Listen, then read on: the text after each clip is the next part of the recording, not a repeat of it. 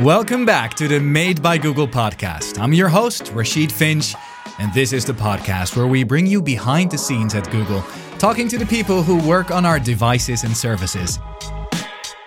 And today, we have three design legends for you. They're the ones who create colors, shapes, materials, finishes, and hinges now as well. So if you ever wondered what it takes to design a piece of hardware at Google, then this is the episode for you and I'm so excited that we're just gonna dive right in. So let's say hi to Ivy Ross, Isabel Olsson, and Claude Zellweger. Ivy, Isabel, Claude, thank you for joining. Please tell us about your role at Google and how you ended up here. Ivy, can we start with you, please? Sure. I'm the Vice President of Design for Devices and Services, and that's over all of design, industrial design, store design, packaging, etc. And I got to Google, came in through uh, Google X, actually, was hired to work on the potential second edition of Google Glass. Mm-hmm. And I think it's been almost nine years ago. And actually, Isabel and I were, uh, we met that way because she was the head of design for Google Glass at the time. Exactly. And and frequent listeners of the Made by Google podcast already know that story from Isabel's previous appearance on the Made by Google podcast. But Isabel, for people who haven't heard before, please tell us a little bit about yourself and how you ended up at Google. Uh, sure. So, in my current role, I'm the VP for industrial design, uh, working on our home products, tablets, wearables, and then I also oversee color, material, and finish for all of our hardware products. And like Ivy mentioned, I started my career at Google uh, working in uh, X. And so that was a very interesting start, um, but excited to be working on Google hardware. That must be a great place indeed to start at X. Wonderful. And Claude, what about you? So uh, I am the director of industrial design for phones for AR, and I also lead the packaging team. And um, the way I got into Google was I was brought on to lead a, uh, a VR specific team at the time because I had some experience in the space. And so I joined Daydream as my first team and then slowly shifted over from VR to AR and uh, closer to. Uh, I was always part of Ivy's team, but closer to the sort of our core business around phones. Amazing. Thank you. So, before we dig in, and uh, listeners of the podcast know that we have this internal directory at Google where everyone can uh, state their own personal mission. And I just always like to read those and see uh, what they say. And maybe they reveal something about our guests. So, Ivy, yours says play, design, manifest. Why did you write that? God, you know, I haven't looked at that in years, but I, when I saw that, I sat with it. I go, yeah, I still believe in that. First of all, play to me, the opposite of play is not work, it's depression. Mm. Playing is doing something without a predetermined outcome. And I think that's how creativity comes is to give yourself some time to play with ideas. And I just sometimes think we don't give ourselves that permission. So that's a big mission of mine and then you know the next is design. Design to me is is solving problems within boundaries. So after you play without an outcome then it's time to create boundaries and be creative how to break out of the boundaries you're given and and then manifest. I mean i love bringing ideas to life kind of starting with nothing which is really making magic starting with nothing and ending up with something. So for me those are the, the mantras I live by play, design, and manifest. Yeah, it sounds like you captured the essence of your work in just three words there. Okay, good. Success. Amazing. Isabel, three words as well make people smile. Yeah, I did, this has been a mantra for me from from the beginning of my career, or maybe even before I started in design. And for me, the most important thing is when we create products, where whether we're solving big problems with new innovations like for example the new pixel tablet where we're making the tablet more useful in everyday life um, it could be things like that that just people respond to and think okay that was helpful or that was thoughtful.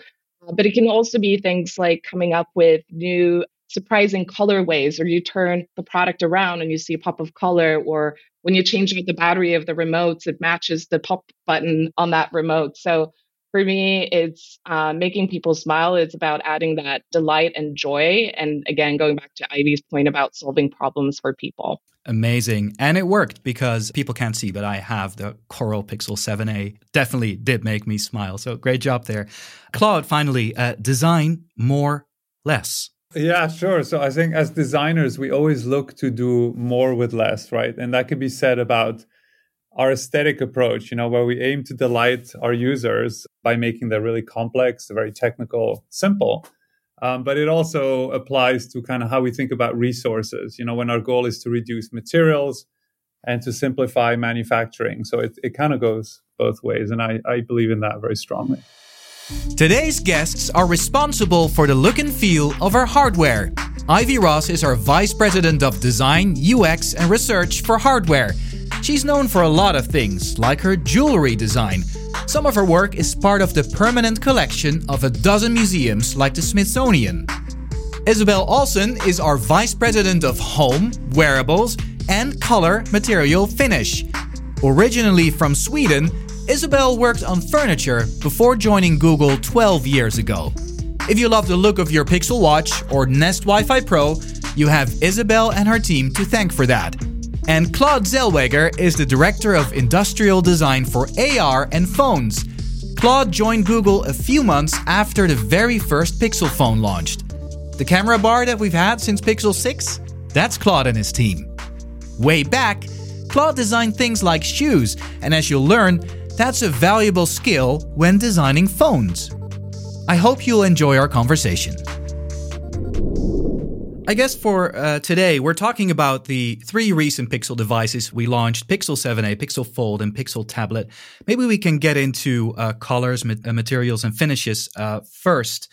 So, what went into selecting those? I guess, Isabel, you're, you're the perfect place to start with that question.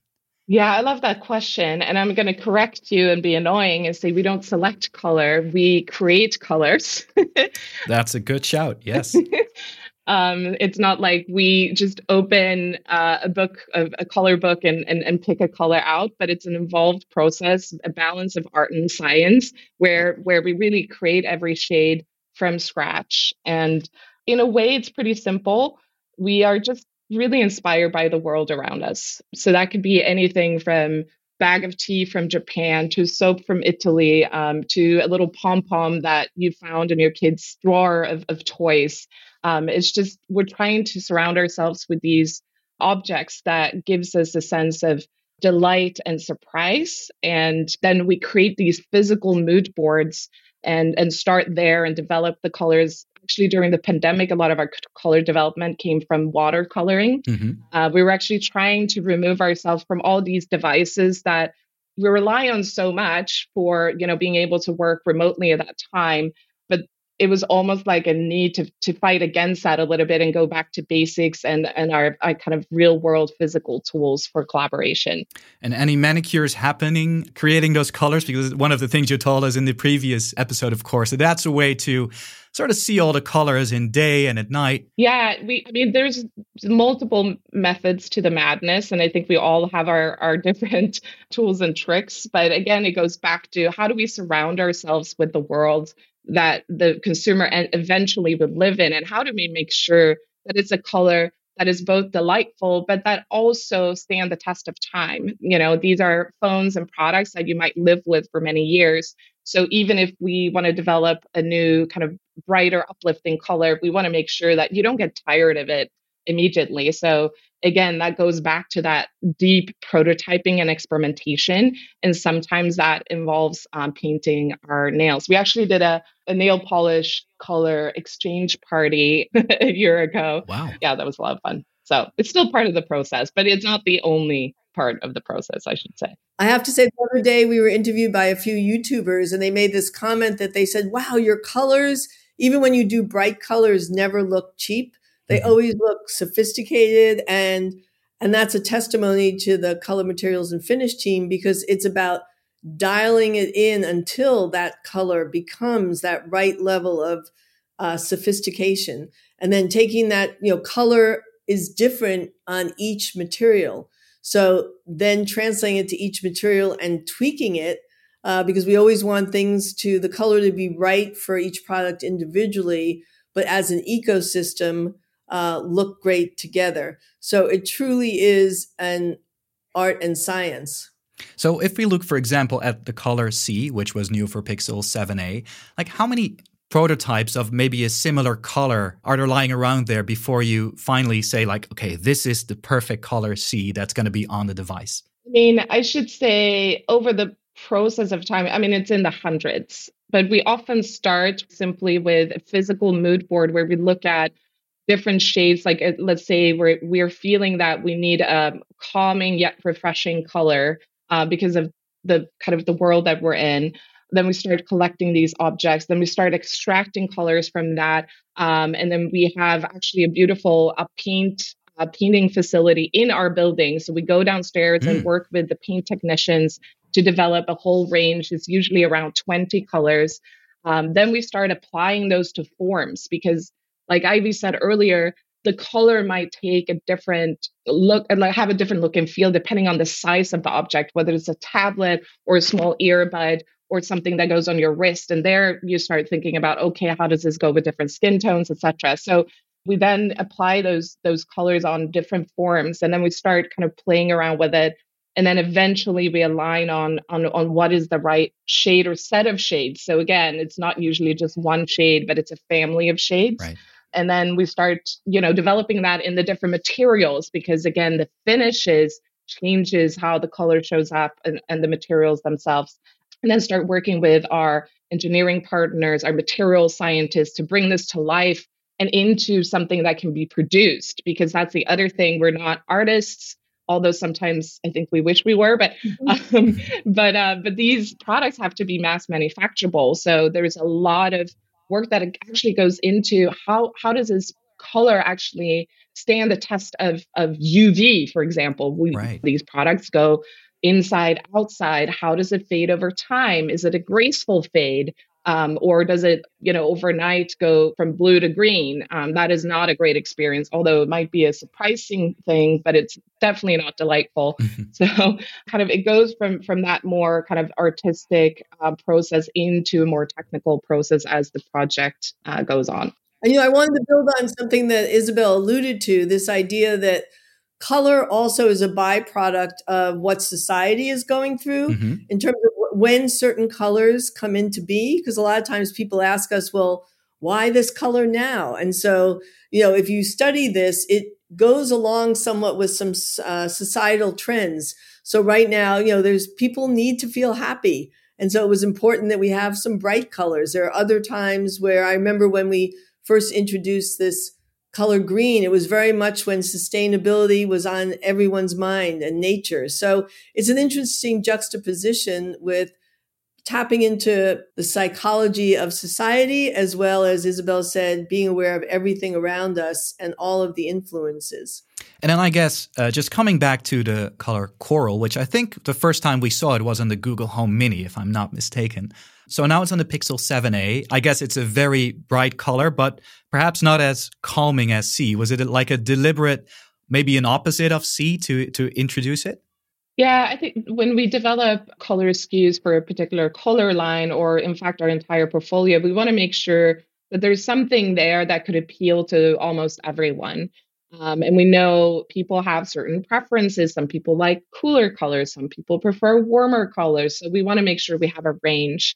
Um, and then we also want to make sure that, you know, some people might prefer something that is a little bit more calming, like the sea, although it's yet refreshing. So it's that, that polarity. And then coral was really about this uplifting energy and confidence that we wanted to bring. We've seen you've seen this color kind of pop up in various forms. Actually, it was at the top of Pixel 6, mm-hmm. the little when we had the two tone. Right. And you you notice we had it on on the mini, and now we thought it was the right time to introduce it on the entire phone. And we think it it's exciting. It definitely is. Now, Claude, coming to you, Pixel 7a, Pixel Fold as well. The camera bar is there. It seems like we really embrace that as you know something that's core to a Pixel phone.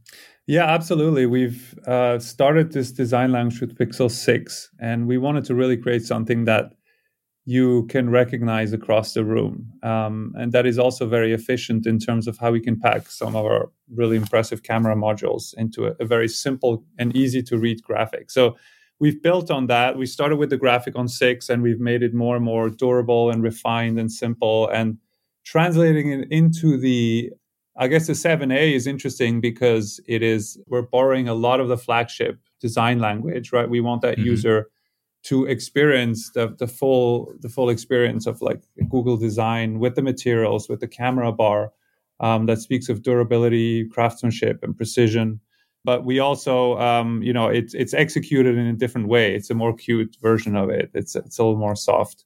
Uh, and then on the foldable, we're using a variant of it. So we we wanted to design like we we're trying to not have a cookie cutter approach to our design language. So that's how you can see mm-hmm. that on the foldable We've taken a little bit of a different approach with the floating island, but it's still very distinctly pixel and um, leveraging a lot of our uh, materials as well.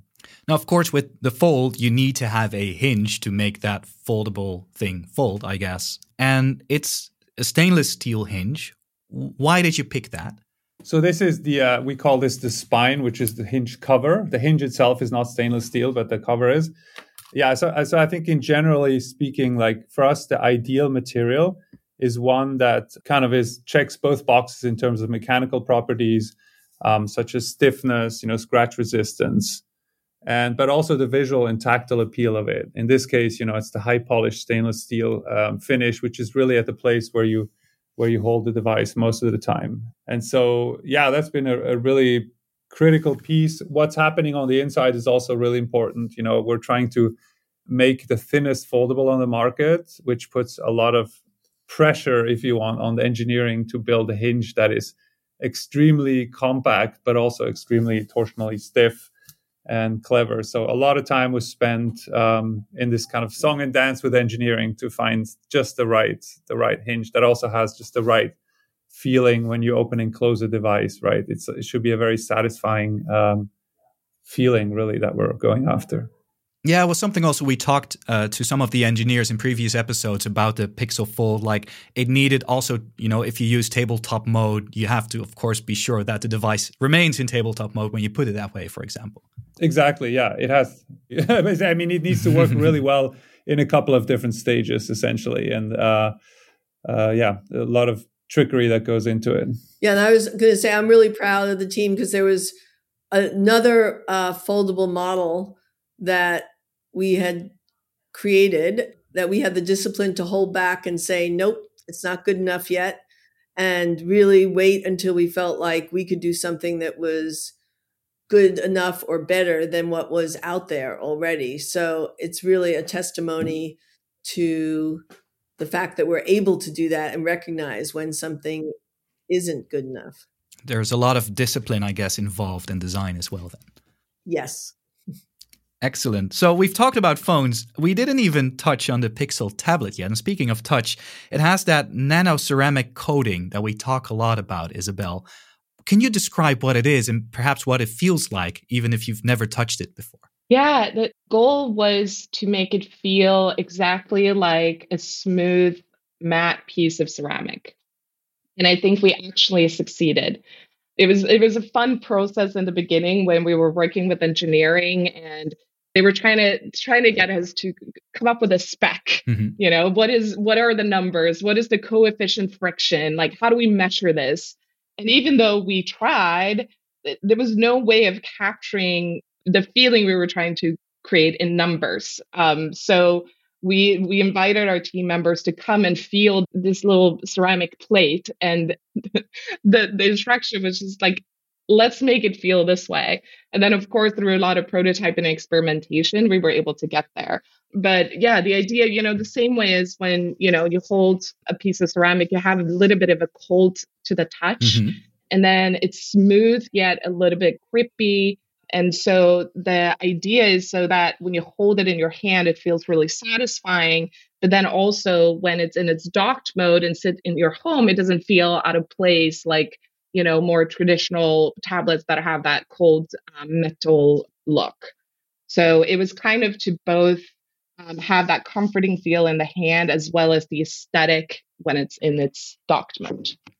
What what I found interesting and, and, fun to see. So when I'm not recording podcasts, I'm talking to a lot of journalists, and we had them, of course, in briefings for the product, and you can see their sort of mind blown face when they actually, for the first time, saw the Pixel tablet case because of you know the stand on it and that you don't really need to remove the case when you dock it i guess it's maybe also one of the first times you have to experiment with magnets making sure it's easy to dock in a way that's that's satisfying. So could you tell us a little bit more about first of all the dock and then the case as well? Yeah, it's an exciting system that required a lot of prototyping and collaboration with our research team, our industrial designers, our material scientists, our engineers. I mean, it was it was a true collaboration across um, disciplines.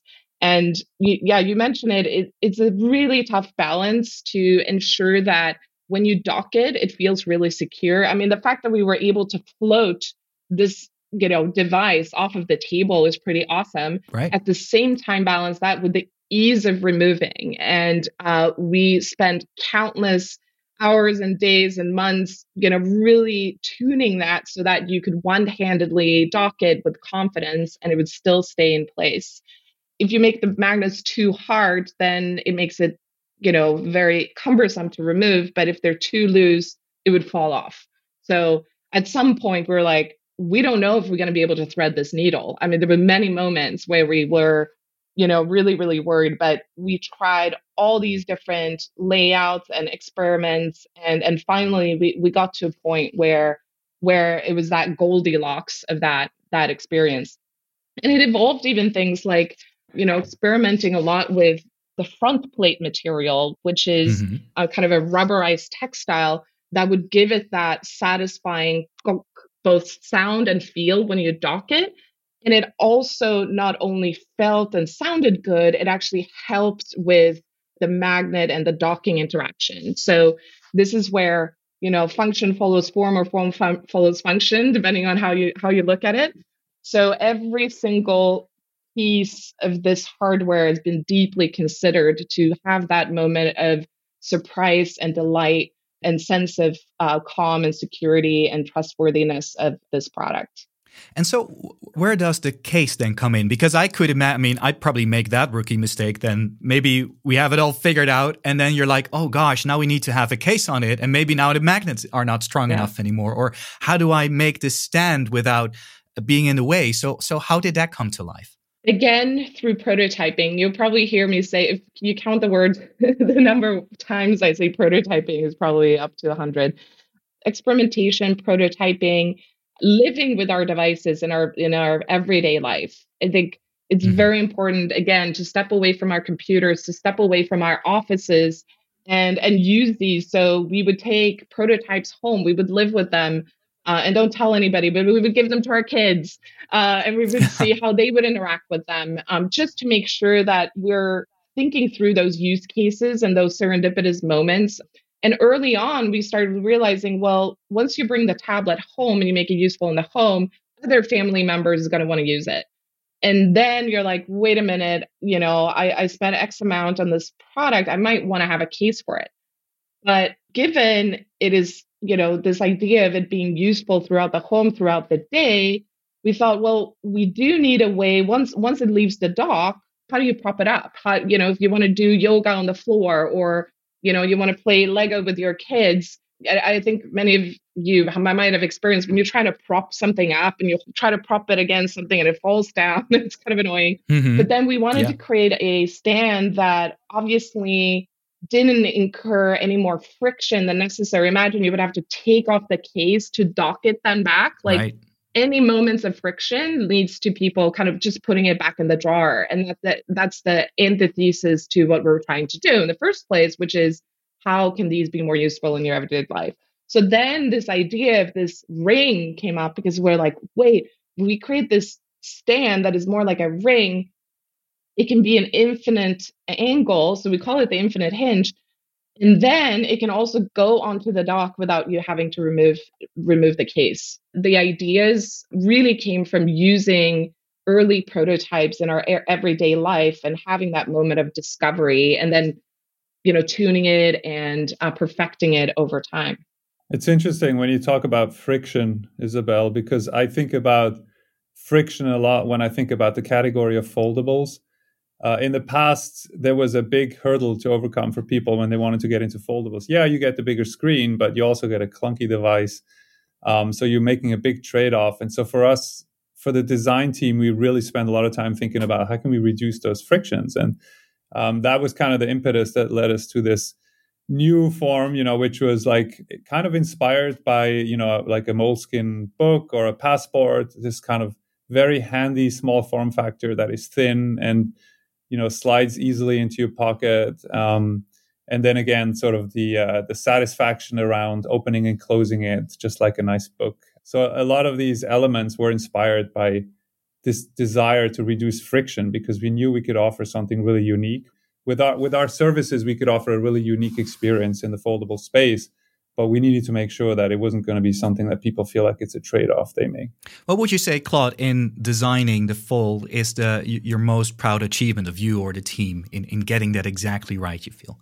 Probably two things. One is this song and dance that Isabel was describing between us and, and engineers, you know, to make that form just exactly the right the right form that feels really great when it's both open and closed, right? You have to really design for mm-hmm. two instances. That's a, that's an interesting re- constraint that you have as designer. Um, you can't just optimize for one versus the other. Even though we know that people use the foldables mostly when it's closed, like it's still like a 70 to 30 percent uh, rough usage. So uh, it has to be really great, like a phone first, and then also uh, be delightful as a foldable. And I think the other thing is around um, the, the materials. I think being able to shift users' perception of what a foldable could be, particularly when I look at the lighter SKU, um, the porcelain SKU, it's really interesting how just applying that color um, across the product just really shifted from a, a technology first product to more of a um, something that feels luxurious and and personal and and uh, you can imagine as your daily driver. Yeah, I was going to say with the launch of these products at this time, I love that we're giving the consumer choices, choices, and and really launching two larger screen possibilities. And because I, I, do think the future is is about um, more personalization of how do I want to work, what do I need, and so I'm very excited to round out the portfolio with the, with these products so that we can give the consumers choices that we feel great about. So, Ivy, maybe I should ask you this question. So, we have these devices that are intended for, I guess, different audiences. You also mentioned you also work on, on the Google stores, for example. So, these are wildly different things, but how do you ensure that they sort of feel and, and seem like family in the way they're designed? Like, what, what's, what's sort of the secret behind that? Well, I think the secret is that we are we are one design department um, we're a design discipline. And then I have different design teams working on these products. But the mission, we've all aligned around a core set of principles that underlines all of the aesthetics. And so when you have that held together as the glue, um, and we come together weekly to share, the different teams share what they're doing. And we always mm-hmm. use the test of is it, you know, human optimistic and daring you know where's the daring part where's the optimistic part? And we kind of spot check you know each group spot checks each other. And then when we lay them out together the idea is that as i said we never we want to do what's right for each product but as a group it always has to feel like it came from either the mother or father's dna you know there's some relationship. And so that we really have an aesthetic that people recognize as right Google. So I think it's a byproduct of us having a central design team, but then with these focused areas and that we come together constantly. I also wanted to talk about sustainability, as that's one of the key focus areas uh, for Pixel. How do you make sure the designs are sustainable? And I guess maybe sustainable in, in the way of materials, but also sustainable perhaps in timelessness in, in a way. So, how, what does it take to achieve the goals when it comes to sustainability there? Yeah, so designing for sustainability is a complex and multifaceted approach. It's, you know, we talk about reducing waste in processes and uh, materials. we're uh, very focused on developing healthy materials. And then the third one is designing for longevity. The piece on longevity is both in kind of the use of it as well as how it lasts over time. And I think what's interesting, for example, with the tablet is this idea of how, how do we make our products more useful? Um, so, so that's a component to sustainability too. The most sustainable product is the, the product that people keep around and don't throw away and want to upgrade imme- immediately. Uh, when it comes to developing healthy materials, you've seen, you know, every year we're we're advancing our um, recycled content. So in Pixel 7a, for example, not only is the aluminum 100% recycled, but also the back resin enclosure is made out of 67% recycled material. And then more recently, we were also uh, starting to design our adhesives to be recycled. So we're we're not stopping at the exterior we're going deep into the interior. We have a material science team who are dedicated to advance this every year. It's the beginning of a journey but we're we're trying to lift every rock um, that we can to mm-hmm. to do better. So that that is a little bit on our approach. And maybe maybe you want to speak to some of the packaging parts. Yeah i was just going to say i mean not only is it across product, but across packaging, you know, we made a commitment to be 100% plastic free by 2025. We're actually going to be ahead of that um, in some products. So we're very excited about that. And then our retail stores, you know, our retail stores are the home for these products.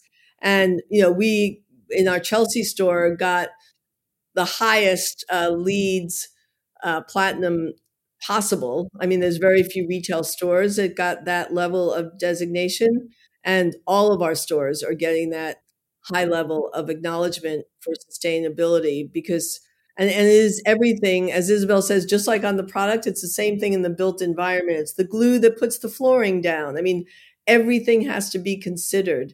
And you know we now have with our product development process there are checkpoints worked into the process where the team has to talk about what could we have done for more sustainability and make so everyone's aware of what the possibility is and then be conscious if there's a reason why we didn't do it.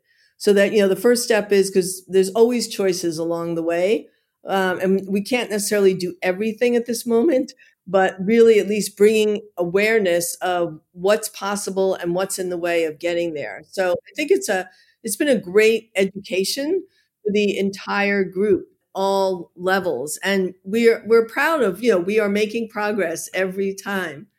Amazing. Claude anything to add there?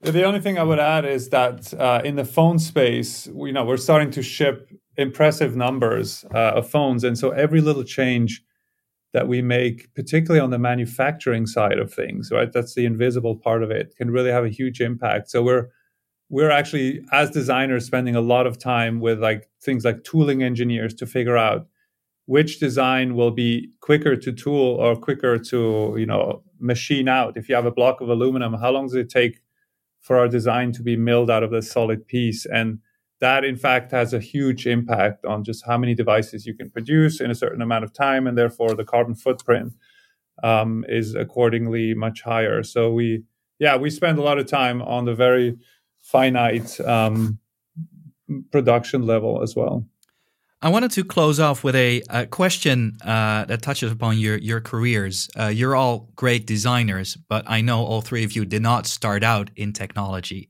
For example, Ivy, I know you worked on jewelry uh, before joining Google. So I'm wondering, what did you take from a design career at a completely different field into designing technology products? So, what kind of lessons did you learn there that maybe you uniquely can apply in your job today? Maybe, Ivy, we can start with you. Yeah, I think we're all a byproduct of our experience, which makes for this beautiful diversity. And I love, I particularly try to assemble diverse teams and experiences because that's what equals creativity, because we each come from a different place. My career has been in consumer goods in general, starting as a metalsmith in jewelry through you know clothing, toys. Every I touched pretty much every category because for me it's the process. I have to love what the output is, but it's more the process of how we co-create together. interesting enough, in each of these categories, I was always a futurist, pretty much ahead of the curve. And that's where technology comes in because I think I've always had a love for the future and technology as a tool for creativity. But, you know, from my personal background, I would say, you know, attention to detail is what I learned from my jewelry making experiences. I'm very glad I was a maker with my hands, not right. just pure design on paper, because there's something about when you connect your mind and hand, you get a new skill set. So I would say that experience is, is something I bring unique. But but really this idea that in every consumer goods category I've worked in, it's understanding and having having empathy for your audience as well. So that diversity taught me that there's a number of ways to solve problems, which is what design is about. Claude, what about yourself? Yeah, so I think the things that I've benefited the most from is being having a really diverse set of um, you know categories and industries that I worked with. Um, really specifically, I did a lot of work in like the sports soft goods realm, designing boots, shoes, watches, you know, glasses, things like that. But then also getting on the flip side of it, always being really interested in new technologies that change behavior, that shift behavior. You know, so I, you know, I was working at the time uh, designing like the, the first kindle and then the first like high-end vr headsets those are always things that i thought okay this is going to change the way that we interact with technology and for, certainly that's been a big reason for me to want to work at google because we have access to these incredible technologies and assets that really allow us to um, responsibly think about how people will integrate this technology into their lives i think that sort of cross pollination that you get from a broad background is really helpful. So you mentioned you designed shoes. Is anything of that time that you did that has that been useful, for example, in designing phones today? Yeah, I mean, well, the phones. I would I would say yes in how shoe design is cyclical. It's it's it's very uh, much a fashion product, right? So mm-hmm. the the thinking that you have for footwear, where you think about seasons and things like that, uh, can be very much applied to phones as well. And like, how do you create uh, interest and desire and, and tension and so on? I think that, and how you think graphically about a product also, right? It's, it's about the form and the, the graphic application. I think so. That, that, that helped a lot. Also, just from the material front, you know, always being really interested in soft technologies. And so, how we think about our early VR headsets were all made of fabric, which there was a totally different approach to the industry. And I think right now, when we think about cases and things like that, right, there is a strong element that's about self expression. So that translates. Amazing. And Isabelle, what about you? I'll pick one example. I had the chance earlier in my career and even back in school to exhibit um, at the Milan Furniture Fair. Mm-hmm. And that was a an experience in working together with other people and putting together a compelling story and exhibit that people would see and react to and it made me very humble because you put your heart out there and you you have you put this exhibition together. You you sweat blood tear like you drive a van down there. I mean it's just it's just an incredible kind of intense experience. And then to see someone just like walk by and be like, mm, I don't like it. uh, or people engaging with you and being interested and asking questions and learning not not just how to, you know, also, yeah, the collaboration part and putting something together, but also learning how to receive and take feedback and listen to um, how how people respond to your work. And that that's something that you know i've taken with me throughout my entire career being open to feedback being interested in how people react versus versus my personal pride in the craft. Like you have to kind of set that aside because we're not designing for ourselves we're designing for other people. Um, so so that's a critical piece and I, will I'll repeat what, what Ivy said too. I think it's the making part um, versus being stuck in our computers, but creating things with our hands is another key part. And then now, actually, if many many years later, we had a chance to go back to Milan. Uh, we just came back from from our exhibit shaped by water.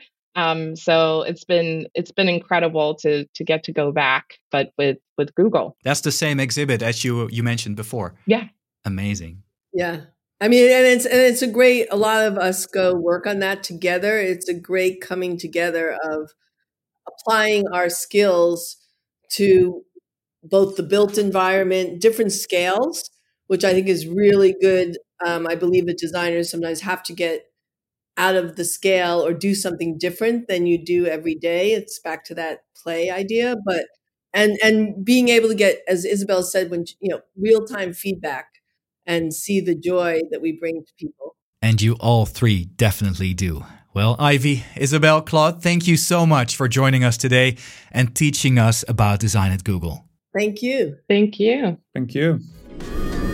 Well, wasn't that great? And what a great team they are. I learned a lot about design once again, and I'll never forget designers don't pick colors, they create them, and rightly so.